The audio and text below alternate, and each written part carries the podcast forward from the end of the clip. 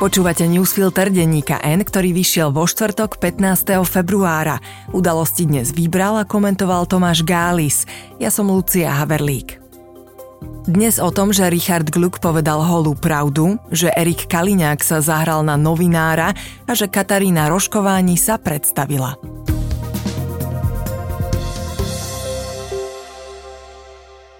Poslanec Richard Gluck sa nemieni ospravedlniť za svoj minulotýžňový výrok skráteniu premlčacích lehôd pri znásilnení. Jeho vyjadrenie vraj bolo tak ako celá téma, citujeme, hrubo politicky zneužité a on vraj, opäť citujeme, nepovedal nič iné než holú pravdu. Proti tomu sa nedá namietať, smer v týchto dňoch tému naozaj hrubo zneužíva proti prezidentke a poslanec naozaj povedal holú pravdu o sebe. O tom, že okrem korupčníkov a zlodejov pomôže novela trestného zákona aj násilníkom, vedel minister spravodlivosti a aj celá koalícia ešte pred minulotýžňovým hlasovaním. Napriek tomu za ňu zdvihlo ruku všetkých 78 prítomných koaličných poslancov. Zodpovednosť je teda jasná, no Smer sa už niekoľko dní tvári, že opraviť skrátenie premlčacej lehoty pri znásilnení, ktoré strana zjavne vyhodnotila ako chybu, má Zuzana Čaputová. Najnovším príspevkom k tomuto nátlaku je list, ktorým premiér navrhuje prezidentke ako na to. Stačí, keď hlava štátu novelu vetuje a bude sa riadiť jeho návrhmi. A vláda odporúči poslancom Národnej rady, aby sa s nimi pri prelamovaní veta stotožnili. Je to podľa nie len preto, že Robert Fico riešenie vlastného zlyhania, ak to teda nebol zámer, hádže na Zuzanu Čaputovú a navyše ju odkladaním podpisu dostal do časového stresu, ale aj preto, čím svoj návrh uviedol. Premiér sa totiž v liste najprv posťažoval na v úvodzovkách účelové politické emócie, ktoré vraj mali vyvolať dojem pomoci násilníkom a vysvetlil, že, citujeme, návrat k 10-ročnej premlčacej lehote je spojený s viacerými pozitívnymi efektmi. Fico tak vlastne hovorí, že všetko je v poriadku, len zacítil, to však pochopiteľne nepriznáva, že táto téma by mu mohla uškodiť, tak rozhodnutie necháva na prezidentku. Keď sa tá bude riadiť jeho pokynmi, parlamentná väčšina túto jednu vec milostivo opraví. Keď sa vzprieči, on bude rozhlasovať, že na vine je Čaputová. Kým Fico ešte občas predstiera, že mu na niečom záleží, Gluk netaktizuje. Keď v prvý deň výkonu mandátu povedal, že, citujeme, žena tak asi o tom znásilnení vie, všimne si to, keď ju niekto znásilní a môže ten trestný čin nahlásiť a po týždni vyhlásil, že sa za odporné slova neospravedlní, nepochybne prejavil svoje autentické ja. Napokon človek, ktorý sa ani nie pred pol rokom uviedol do spoločnosti udieraním do Igora Matoviča, si zjavne zakladá na svojom v úvodzovkách vlčom imidži, takže nič iné sa asi čakať nedalo. Napísať, že človek, ktorý nemá problém riešiť spor s politickým súperom fyzickým útokom, ale zjavne má problém pochopiť traumu znásilnenej ženy, reprezentuje pravú tvár svojej strany, by bolo možno prísilné. Isté však je, že ho strana ani nenúti k tomu, aby aspoň predstieral, že niečo sa už naozaj nesmie. Ďalší, v úvodzovkách smerácky vlk, Erik Kaliňák, pôsobí minimálne v porovnaní s Richardom Glukom tak, že skôr vie ako hryská. Nie je napríklad známe, že by zľahčoval trápenie obetí sexuálneho násilia a ani na ulici nikoho nenapáda. Ale keď tam odchytáva novinára, prípadne keď na ďalšieho podáva trestné oznámenie, predsa len tým posilňuje imiť smeru ako povedzme neštandardnej strany. Poslanec a šéf premiérových poradcov sa tituluje ako kreatívny manažér, čo bude zrejme pravda. Ako totiž píše Vladimír Šnídl, naposledy dokázal zmanažovať skupinku mladých mužov, s ktorými sa chcel zrejme v rámci fašiangovej travestie zahrať na novinára. Tomto prestrojení, ktoré symbolizovala zapnutá kamera, chcel osloviť Mariana Leška, od ktorého zjavne čakal, že pristúpi na jeho hru a bude odpovedať na otázky, napríklad na tú, prečo ho skutočný novinár nazval Luhárom. Leško však Kaliňákov zámer zjavne nepochopil. Na karnevalovej zábave sa odmietol zúčastniť a hru nakoniec úplne pokazil svojim návrhom, aby s ním šéf poradca, ak nazbiera odvahu, šiel do diskusie, ktorú by viedol nestranný moderátor – Škoda, novinár Kaliňák mohla byť aspoň taká dobrá zábava ako maska ľudskoprávneho svetuškára, ktorú si spichol Robert Fico. Kreatívny manažer sa však zjavne nevzdáva.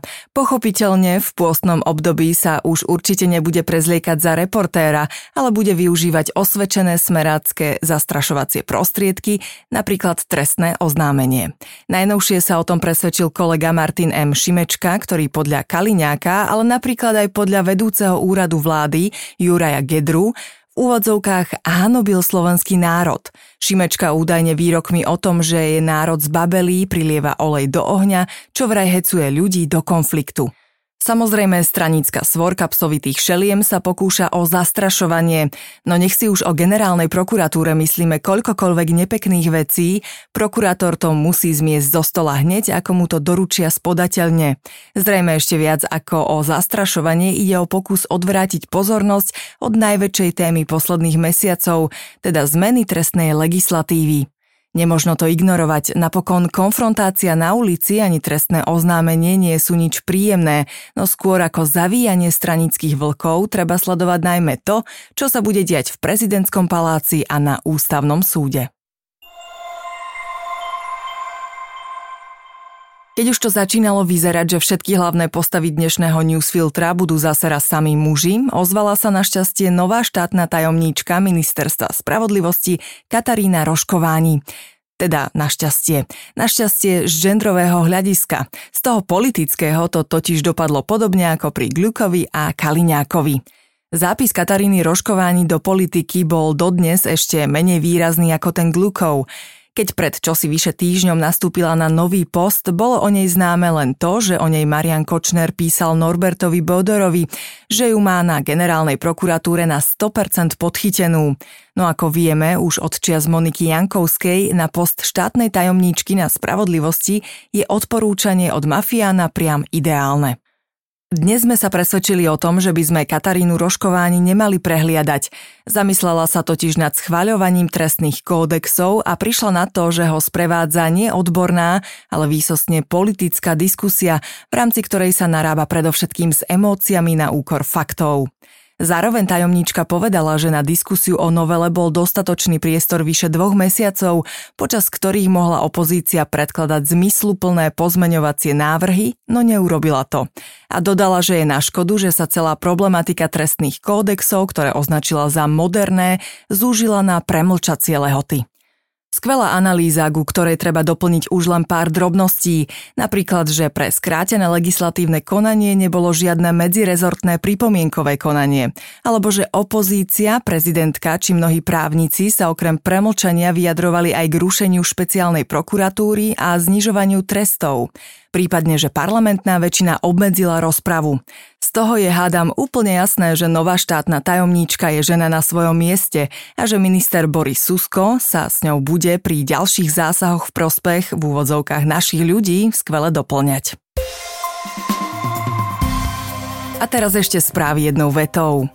Prezidentka Zuzana Čaputová v piatok oznámi, ako bude postupovať vo veci novely trestného zákona, teda či ju podpíše alebo vetuje. Vládny splnomocnenec na preverenie pandémie Peter Kotlár navrhuje vláde prijatie uznesenia, ktorým dôjde k amnestiám priestupkov, ktoré ľudia urobili pri nedodržiavaní protipandemických opatrení počas pandémie. Gabriela Matečná bude mať na Enviro rezorte v kompetencii aj konania proti Slovensku za porušovanie európskej legislatívy. Okrem toho má mať na starosti aj bilaterálne vzťahy a zahraničnú spoluprácu. V budove Slovenskej inšpekcie životného prostredia má vraj kanceláriu iba dočasne. US Steel má garantovaných 600 miliónov eur od štátu, aj keby bol nútený nájsť zdroje v iných schémach, povedal minister životného prostredia.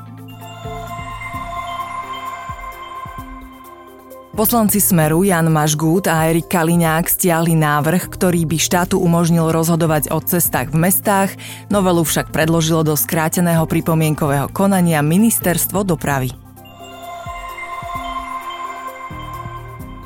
Ministerstvo životného prostredia robí kroky na zrušenie zastavenia výstavby vodného diela Slatinka. Podľa rezortu išlo o politické rozhodnutie minulej vlády, pričom na vylúčenie týchto projektov z prípravy chýbajú odborné argumenty.